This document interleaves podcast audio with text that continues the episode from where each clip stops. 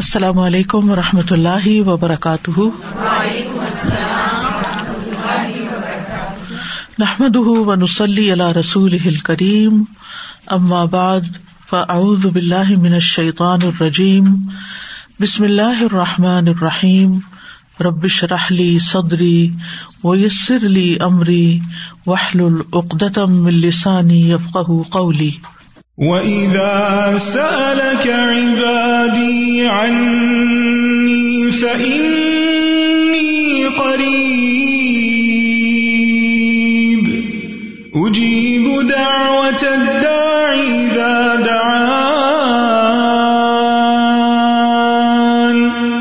فَلْيَسْتَجِيبُوا لِي وَلْيُؤْمِنُوا بِي لَعَلَّهُمْ يَرْشُدُونَ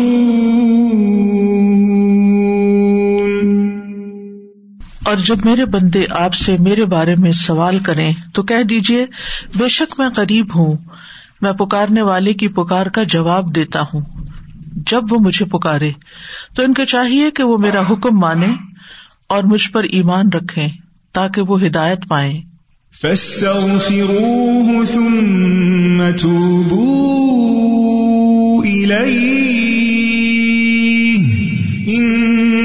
ربی قریب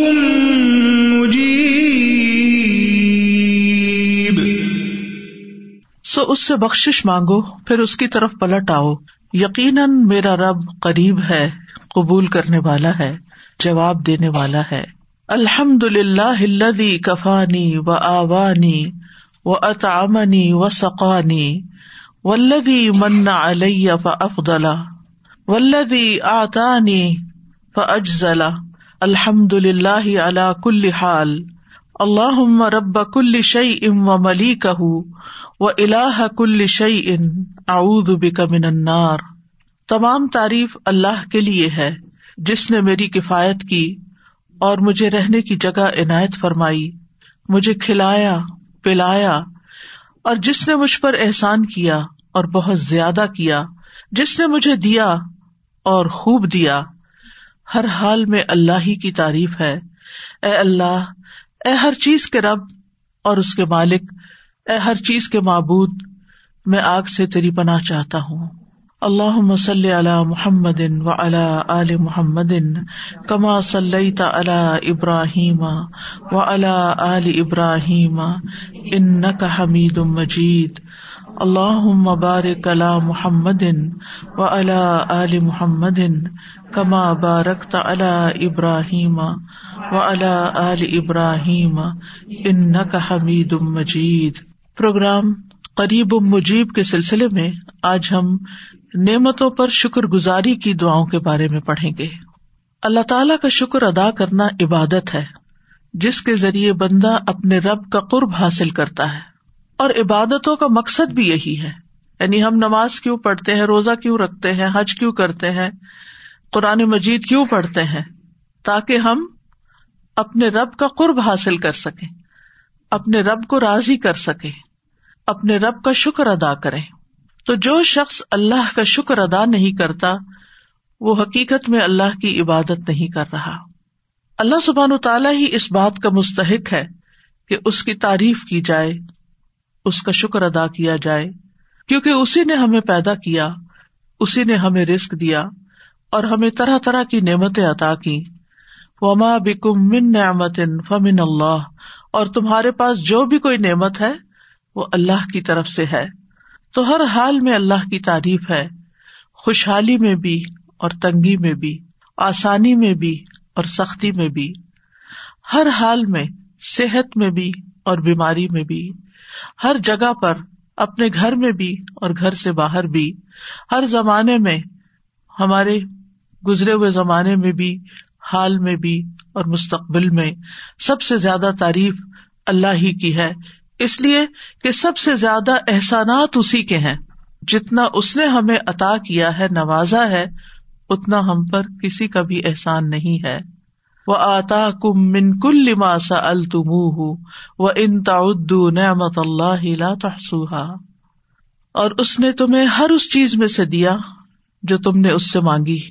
اور اگر تم اللہ کی نعمت کو شمار کرنا چاہو، شمار نہیں کر سکتے۔ ان انسان ظلوم ان کفار۔ بلا شبہ انسان بڑا ظالم، بڑا ہی نا شکرا ہے۔ تو اللہ کے بندے دو طرح کے ہیں۔ ایک وہ جو اس کا شکر ادا کرتے ہیں۔ شکر گزار ہیں اور دوسرے وہ جو نا شکرے ہیں۔ اللہ سبحان تعالی کے نزدیک شکر پسندیدہ ہے اور نا شکرا پن قابل نفرت چیز ہے، سخت ناپسندیدہ۔ شکر گزار بندے اللہ کے محبوب ہیں اور نا شکرے بندے اللہ کے مبوض ہیں۔ اس سلسلے میں ہم سب سے پہلے قرآنی دعا پر غور کریں گے اور وہ ہے حضرت سلیمان علیہ السلام کی دعا۔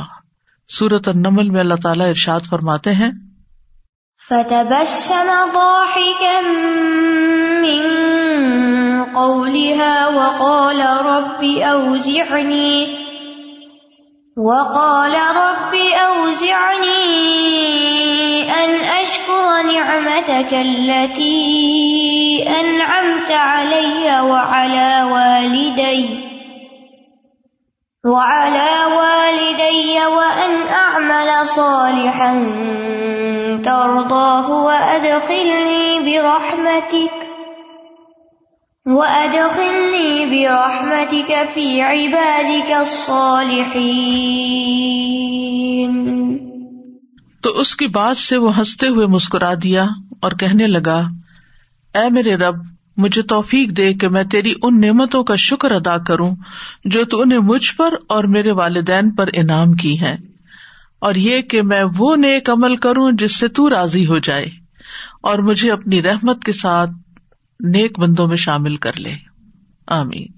اس آیت میں سلیمان علیہ السلام کی خصوصی فضیلت کا ذکر کیا گیا ہے، جس میں وہ پوری تاریخ انسانی میں بالکل منفرد ہے کہ ان کی حکمرانی صرف انسانوں پر نہیں تھی، بلکہ جنات، حیوانات، پرندے، حتیٰ کے ہوا تک ان کی تاب فرمان تھی۔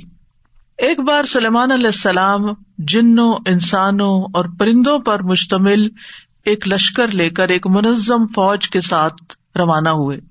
راستے میں ان کا گزر ایک ایسی وادی پر ہوا جس میں چیونٹیاں رہتی تھی تو ایک چیونٹی نے جو چیونٹیوں کی سردار تھی اس نے تمام چیونٹیوں کو مخاطب کر کے کہا، اے چیونٹیوں، دیکھو سلیمان اور اس کا لاؤ لشکر تمہارے سروں پہ پہنچ رہا ہے، لہذا جلد از جلد اپنے بلوں میں گھس جاؤ۔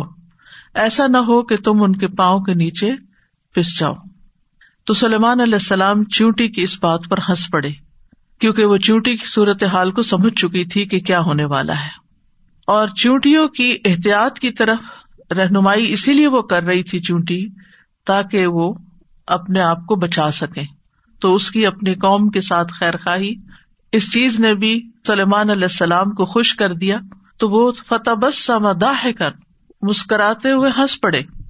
یعنی بہت ہی خوش ہو گئے۔ اور اللہ سبحان تعالیٰ کی نعمت کو محسوس کرنے لگے کہ کس طرح اللہ تعالیٰ نے ان کو ان کی زبان سجھا دی، ان کی آواز سنا دی۔ چوٹی کی آواز کتنی ہوگی؟ سوچیے تو سلمان علیہ السلام کی سماعت کتنی تیز ہوگی اور پھر اس کی بات کو سمجھ جانا اور اس پر پھر ریئیکٹ کرنا۔ حالانکہ پورا لشکر ساتھ تھا، کسی کو نہیں پتا چلا۔ جس بندے پہ اللہ نعمت کرے اور جس کو وہ سجا دے، جس کو وہ سکھا دے۔ یہ اللہ ہی کا فضل ہوتا ہے۔ تو اس موقع پر انہوں نے یہ دعا کی تھی۔ کہ اے اللہ، مجھے اس نعمت کی شکر گزاری کرنے کی توفیق عطا فرما، جو تو نے مجھے اور میرے والدین کو دی، اور یہ کہ میں نیک عمل کروں۔ یعنی شکر کیسے ادا کروں؟ نیک عمل کر کے، جس پر تو مجھ سے راضی ہو جائے۔ اور مجھے اپنی رحمت کے ساتھ جنت کی نعمتوں میں اپنے نیک بندوں کے ساتھ داخل کر لے۔ یہاں پر ہم دیکھتے ہیں کہ جو سلیمان علیہ السلام کا مسکرانا ہے، اس میں دہ کا لفظ آ ہے۔ کیونکہ بعض اوقات ناراضگی کی وجہ سے بھی مسکرایا جاتا ہے۔ خفگی والی مسکراہٹ بھی ہوتی ہے۔ جیسا کہ کاب بن مالک کے قصے میں آتا ہے کہ نبی صلی اللہ علیہ وسلم کے بارے میں وہ کہتے ہیں، تبسم تبسم المغضب، کہ رسول اللہ صلی اللہ علیہ وسلم مجھے دیکھ کر مسکرائے، غصے والے کی طرح مسکرانا۔ یعنی جو متحمل، حلیم شخصیات ہوتی ہیں، وہ غصے کی حالت میں بھی مسکرا سکتی ہیں۔ تو وہ مسکراہٹ، اس طرح کی مسکراہٹ نہیں ہوتی جو انتہائی خوشی کی مسکراہٹ ہوتی ہے۔ اسی طرح بعض اوقات انسان دوسرے کی تحقیر کرتے ہوئے بھی مسکراتا ہے، اس کو حقیر سمجھتے ہوئے۔ تو یہاں پر اسی لیے اللہ سبحان تعالیٰ نے تبسم کے ساتھ داہکن کی قید لگائی ہے کہ یہ تبسم خوشی کا تھا، شکر گزاری کا تھا۔ اور دہک ہوتا ہے چہرے کا کھل جانا اور خوشی سے دانتوں کا ظاہر ہو جانا۔ اس کے آگے ہوتا ہے کہ کہا۔ آپ کہ نہیں لگا رہے تھے۔ یعنی ایک ہے صرف مسکرانا اور ایک ہی کہ اتنا مسکرانا کہ پھر دانت بھی ظاہر ہو جائے اور اسی لیے آپ دیکھیں کہ جو دانت مسکرانے میں، ہنسنے میں ظاہر ہوتے ہیں، ان کو دباحق کہا جاتا ہے۔ تو سلیمان علیہ السلام ایک طرف تو چیونٹی کی دانش مندی پہ مسکرا رہے تھے، اس کی خیر خائی پہ مسکرا رہے تھے۔ دوسری وجہ یہ کہ اپنی نیک نامی اور شہرت کی وجہ سے کہ چیونٹیاں تک جانتی تھی کہ سلیمان علیہ السلام ایک عادل بادشاہ ہے وہ جان بوجھ کر کسی پر زیادتی نہیں کرتے۔ ہاں ان کو پتا نہیں چلے گا تو اور بات ہے، پھر وہ تمہیں انجانے میں لتاڑ جائیں گے۔ یعنی اتنی حیرت ہوتی ہے کہ ہم سمجھتے ہیں کہ یہ چیونٹی ایک حقیر مخلوق ہے۔ جب کسی چیز کو چھوٹا بتانا ہوتا ہے نا، تو ہم چیوٹی سے تشبیح دیتے ہیں۔ چیونٹیوں میں بھی اللہ نے کتنی عقل سمجھ رکھی ہے۔ اور وہ دنیا میں ہونے والے ادھر ادھر کے جو اپنے آس پاس کے حالات ہیں، ان سے واقف ہوتی ہیں کہ کیا ہو رہا ہے۔ وہ بھی بندوں پر پھر گواہ ہوں گی۔ یعنی بازو کے ہم چیوٹیوں کی موجودگی میں کچھ کام کر رہے ہوتے ہیں اور ہم کبھی بھی نہیں یہ سوچتے کہ یہ بھی ہمارے خلاف یا ہمارے حق میں گواہی دے سکتی۔ یہ تو آپ کو معلوم ہی ہے کہ جو شخص علم کی طلب رکھتا ہے، علم حاصل کرتا ہے، اس کے لیے چیونٹیاں دعائیں کرتی ہیں۔ اس کا مطلب یہ ہے کہ چونٹیوں کو بتایا جاتا یا ان تک یہ علم جاتا ہے کہ فلاں اور فلاں جو ہے آج اس مجلس میں بیٹھا ہوا علم حاصل کر رہا ہے، لہٰذا اس کے لیے تم بھی دعا کرو۔ ہم گھر سے نکل آتے ہیں۔ ہم تکلیف اٹھاتے ہیں، مشقت اٹھاتے ہیں، علم کے رستے میں نکلتے ہیں، فرشتے پر بچھاتے ہیں چیونٹیاں دعائیں کرتی ہیں، سمندروں کی مچھلیاں تک دعائیں کرتی ہیں۔ جو لوگ علم کے رستے پر نکلتے ہیں، کیونکہ یہ معمولی اعزاز نہیں ہے۔ یہ بہت بڑی خوش قسمتی کی بات ہے اور اس پر بھی اللہ کا شکر ادا کرنا چاہیے۔ تو دعا کیا ہے؟ رب اوزینی ان اشکر نعمتک اللتی انعمت علیہ وعلا والدیہ۔ اے میرے رب، مجھے الہام کر، مجھے توفیق دے۔ یہ دونوں معنی کیے جاتے ہیں وضع کے۔ وضع کا اصل معنی ہوتا ہے روکے رکھنا، سنبھالنا، قابو میں رکھنا۔ یعنی سلمان علیہ السلام نے یہ دعا کی کہ میرے رب، تو نے مجھے جو یہ فضیلت عطا کی، جو نعمت عطا کی ہے، کہ میں حشرات تک کی بولی سمجھ لیتا ہوں۔ ایسا نہ ہو کہ میں کہیں کسی غرور یا تغیانی میں مبتلا ہو جاؤں۔ بلکہ میری باغ تو اپنے ہاتھ میں رکھ اور مجھے شکر کے رستے پر ہی گامزن رکھ۔ مجھے توفیق دے کہ تو نے مجھ پر اور میرے والدین پر جو فضل عظیم عطا کیا ہے، اتنا بڑا فضل کیا ہے میں اس کا شکر ادا کر سکوں۔ یعنی صرف اپنی نعمتوں کا نہیں، ان نعمتوں کا بھی جو تو نے میرے والدین پر کی۔ اور وہ کس شکل میں؟ وہ ان ہو ایسا نیک عمل کروں جس سے تو راضی ہو جائے۔ اس سے یہ پتا چلتا ہے کہ بعض اوقات انسان نیک عمل کرتا ہے، لیکن اللہ تعالیٰ اس نیک عمل سے خوش نہیں ہوتے۔ کیونکہ بعض اوقات انسان وہ نیک عمل کر کے اجب کا شکار ہو جاتا ہے۔ واہ، میں نے کمال کر دیا۔ آج تو میں اتنی دیر نماز میں کھڑا رہا بعض اوقات ہم اپنے قرآن پڑھنے پہ بڑا فخر کرنے لگتے ہیں یا اور نیکیوں پہ ہم اجب کا شکار ہو جاتے اجب ہوتا خود پسندی۔ اپنا آپ بہت اچھا لگتا اپنی نیکیاں، اپنی چیزیں۔ یعنی انسان بہت بھرا ہوا ہوتا ہے اپنے آپ سے ہی کہ خود کو بڑی چیز سمجھنے لگتا ہے کسی نیکی کی وجہ سے۔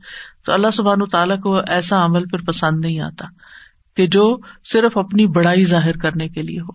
بعض اوقات نیک عمل کیا جاتا ہے ریا کاری کے لیے، لوگوں کو دکھانے کے لیے۔ مسجد بنائی عالی شان۔ لیکن مقصد کیا تھا کہ میرا نام دنیا میں باقی رہے۔ میرے نام کی پٹی یہاں لگے، جو بھی آئے گا میرے مرنے کے بعد وہ دیکھے گا، فلاں حضرت نے یہ مسجد بنوائی تھی۔ حالانکہ مسجد تو اس مقصد کے لیے بننی چاہیے تھی کہ لوگ اس پہ نماز پڑھے اور اللہ تعالیٰ خوش ہو جائے راضی ہو جائے بعض لوگ کنواں کھدواتے ہیں یا اور کوئی کام کرواتے ہیں تو وہ اصرار کرتے ہیں کہ ہمارے نام کی پٹی ضرور لگے۔ اس پہ لکھے کہ یہ کس کے لیے ہے؟ یہ لکھے کہ میرے والدین کے لیے صدقہ جاری ہے اور نیچے اپنا نام لکھواتے ہیں یا پھر والدین کا نام لکھواتے ہیں۔ اب آپ دیکھیں کہ ایک عام شخص گاؤں کا ان پڑھ دیہاتی آئے گا، کیونکہ کنویں عموماً وہیں کھدوائے جاتے ہیں نا، جہاں لوگ بےچارے ان کے پاس ریسورسز نہیں ہوتے اور محتاج ہوتے ہیں پانی کے بھی۔ تو وہاں پر اگر آپ نے پٹی لگا بھی دی تو کیا ہوگا؟ آدھے لوگ تو پڑھ ہی نہیں سکیں گے اس کو۔ دوسرا یہ کہ وہ آپ کو جانتے ہی نہیں ہے کہ آپ کون ہے تیسرا یہ کہ کوئی اور بھی سیکھ جائے گا کہ ہاں یہ بھی شہرت کے لیے پٹیاں بھی لگوائی جاتی ہیں۔ اب اس سے کیا ہے؟ آپ کے دل کو تو تسلی ہوگی، لیکن سوچنے کی بات یہ کہ کیا واقعی آپ کے اس کام میں ایسا اخلاص تھا کہ اللہ تعالیٰ کو بھی پسند آئے ہو؟ اللہ بھی اس سے راضی ہو۔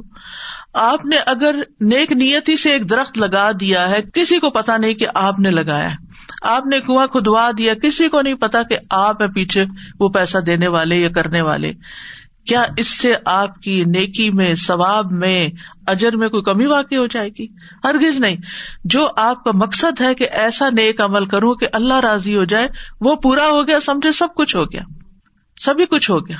اور آپ دیکھے پھر ہماری نیت ہوتی ہے کہ چلے ہم اس لیے نام لکھواتے کہ کوئی ہمارے لیے دعا کرے گا۔ یا ہمارے والدین کے لیے دعا کرے گا۔ یاد رکھے جس پر آپ نے احسان، نیک نیتی کے ساتھ کیا، بغیر احسان جتائے آپ نے نیکی کی کسی کے ساتھ، تو پھر وہ خود بخود دل سے آپ کو دعا دے گا۔ اور ویسے بھی یہ ہے کہ انسان اگر کوئی کسی کو دعا نہیں دیتا، اگر آپ لکھے بھی نا کہ دعا کرے تو پھر بھی کیا آپ کو یقین ہے کہ کوئی دعا کرے گا؟ نہیں، اس کی مرضی ہوگی، اس کا دل خوش ہوگا تو وہ خود ہی دعا کر دے گا۔ چاہے نام نہ بھی لکھا ہوا ہو۔ اور اگر اس کا دل خوش نہیں نہ شکرا انسان ہے، نہ وہ رب کا شکر گزار ہے آپ کا کہاں سے ہوگا؟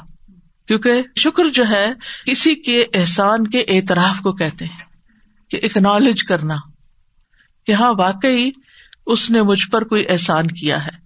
اور یہ انسانی صفات میں سے ایک بہت اعلی و ارفا صفت ہے۔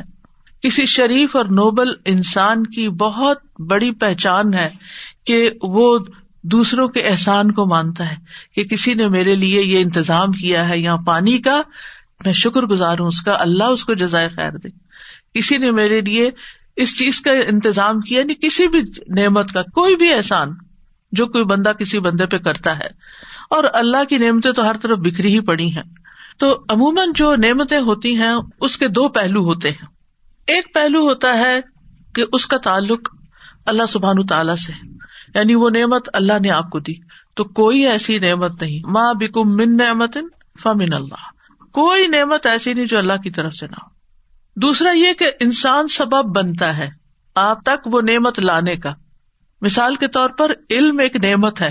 اس وقت میں سبب بن گئی ہوں آپ تک نعمت پہنچانے کی۔ قریبی مثال سے بات سمجھا رہی ہوں۔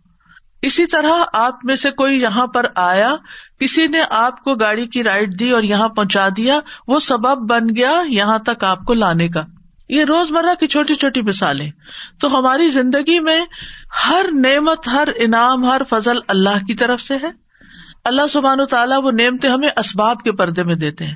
کبھی انسان سبب بنتے ہیں، کبھی کوئی اور چیز سبب بن جاتی، کبھی بارش سبب بنتی ہے زمین سے سبزہ اگانے کا، کبھی ہوا سبب بنتی ہے بادل لانے کی یا لے جانے کی۔ تو بہت ساری چیزیں کار فرما ہے اس کائنات کے اندر یعنی کہ جو اللہ سبحان و تعالیٰ کے حکم کے مطابق بندوں کے لیے رسک روزی کا، نعمتوں کا انتظام کر رہی ہیں۔ تو جب انسان اللہ سبحان و تعالیٰ کی نسبت سے کوئی چیز کو دیکھتا ہے تو اس کو غور و فکر کرنا پڑتا ہے کہ کیا کیا نعمت ہے۔ ہاں بندے کی طرف سے جب کوئی چیز ملتی ہے تو وہ سامنے ہوتی ہے نا بندہ نظر آ رہا ہوتا ہے اور ہم اس کے شکر گزار ہو جاتے ہیں۔ تو بندے کے لیے ہمیں موترف ہونا پڑتا ہے بیسیکلی کہ ہم اس کا اعتراف کریں کہ ہاں واقعی یہ ہمارے لیے سبب بنا ہے۔ اور اللہ سبحان و تعالیٰ کی نسبت ہمیں غور و فکر کرنا پڑتا ہے کہ اچھا یہ بھی اللہ نے دیا یہ بھی اللہ نے بنایا، یہ بھی۔ آپ نے دیکھا ہوگا کہ آپ پانی پیتے چلے جاتے ہیں، آپ کھانا کھاتے چلے جاتے ہیں، آپ کو ایک دفعہ بھی خیال نہیں آتا یہ اللہ نے بنایا۔ کیونکہ آپ نے غور ہی نہیں کیا، بس آپ نے کھا لیا کھا لیا کھا لیا۔ پیاس لگی، پانی پی لیا۔ غور نہیں کیا۔ تو اللہ سبحان و تعالیٰ کی نعمتوں کا شکر ادا کرنے کے لیے انسان کو غور و فکر سے کام لینا پڑتا ہے۔ نعمتوں کو دیکھنا پڑتا ہے کہ کون کون سی نعمت ہے اور کس شکل میں؟ کیونکہ بعض نعمتیں ہمیں نظر آتی ہیں، لیکن بعض ہمیں نظر نہیں آتی، مگر انہیں ویسے ہمیں پتا ہوتا کہ وہ ہیں۔ اور بعض عوامل تو ایسے کام کر رہے ہوتے ہیں کہ ہمیں ان کا احساس اور ادراک تک نہیں کہ وہ بھی پیچھے کام کر رہی ہیں چیزیں، تو تب ہم تک یہ نعمت پہنچی ہے۔ تو بہرحال، انسان کو اللہ سبحان تعالی سے توفیق مانگتے رہنا چاہیے۔ کہ اللہ تعالیٰ میں صرف نیک عمل نہ کرتا جاؤں، بلکہ ایسے نیک عمل کروں کہ جن سے تو بھی راضی ہو تیری رضا کے لیے میں یہ کام کر رہا ہوں۔ چاہے دین کا کام ہو، چاہے دنیا کا کام ہو، کوئی بھی کام ہو، بس اللہ کی رضا کے لیے۔ اور یاد رکھے، شکر میں رضا شامل ہوتی ہے۔ یعنی جب ہم اللہ کا شکر ادا کرتے ہیں تو اس کا مطلب ہے کہ ہم اللہ سے راضی ہیں۔ اس کو ہم مثال سے سمجھے کہ جیسے اگر آپ کسی سے ناراض ہیں تو آپ اس کے سارے احسان بھول جاتے ہیں۔ آپ اس کا شکریہ کوئی نہیں ادا کرتے۔ یعنی آپ کے دل میں خیال بھی ہونا کہ اس نے میرے ساتھ اچھا کیا، لیکن آپ کے اوپر اس وقت چھایا ہوتا کہ اس نے میرے ساتھ کیا برا کیا۔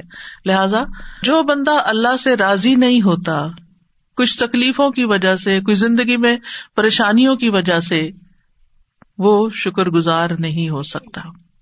تو شکر کے لیے رضا بھی چاہیے ہوتی ہے۔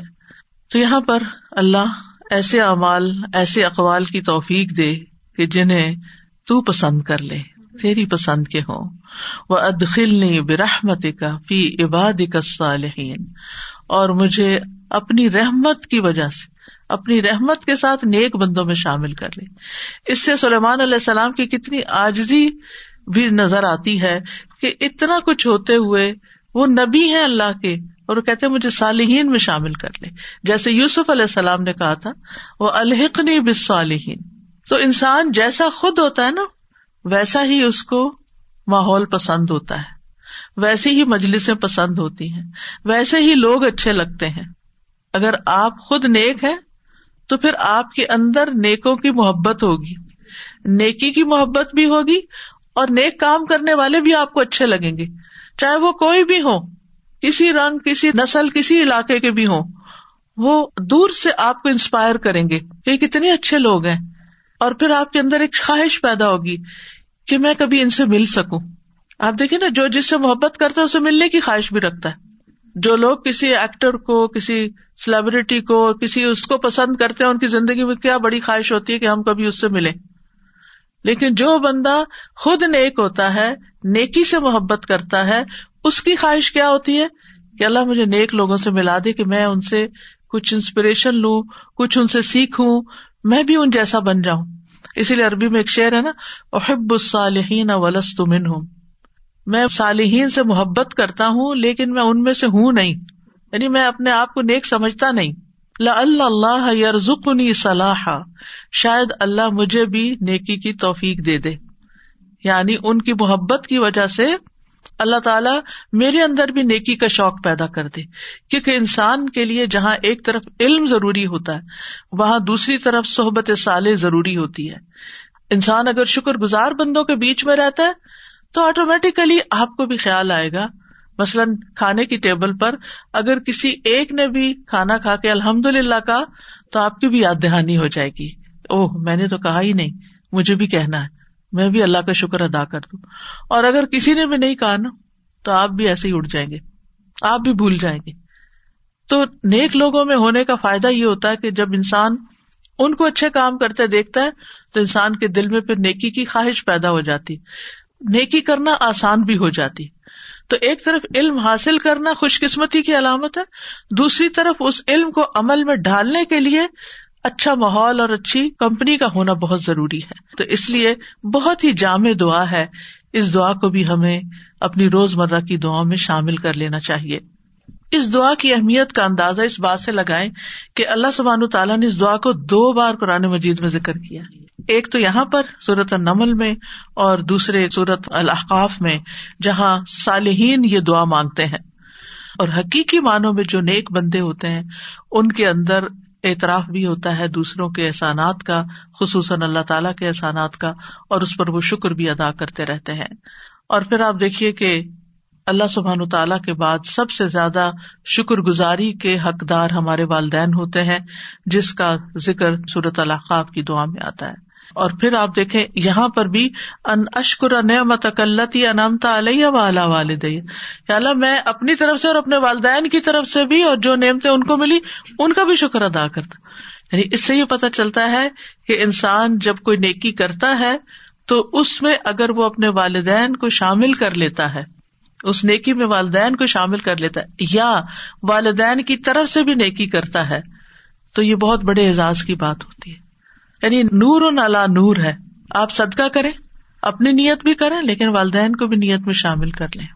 پھر اسی طرح آپ مثلاً کوئی بھی اچھا کام کرتے ہیں، تو آپ کے دل میں یہ خواہش ہونی چاہیے کہ اللہ اس کا ثواب ہمارے والدین کو پہنچے۔ کیونکہ جو والدین کا شکر گزار نہیں ہوتا، وہ کسی رشتے کا شکر گزار نہیں ہوتا۔ وہ کسی کا بھی خیر خواہ نہیں ہو سکتا۔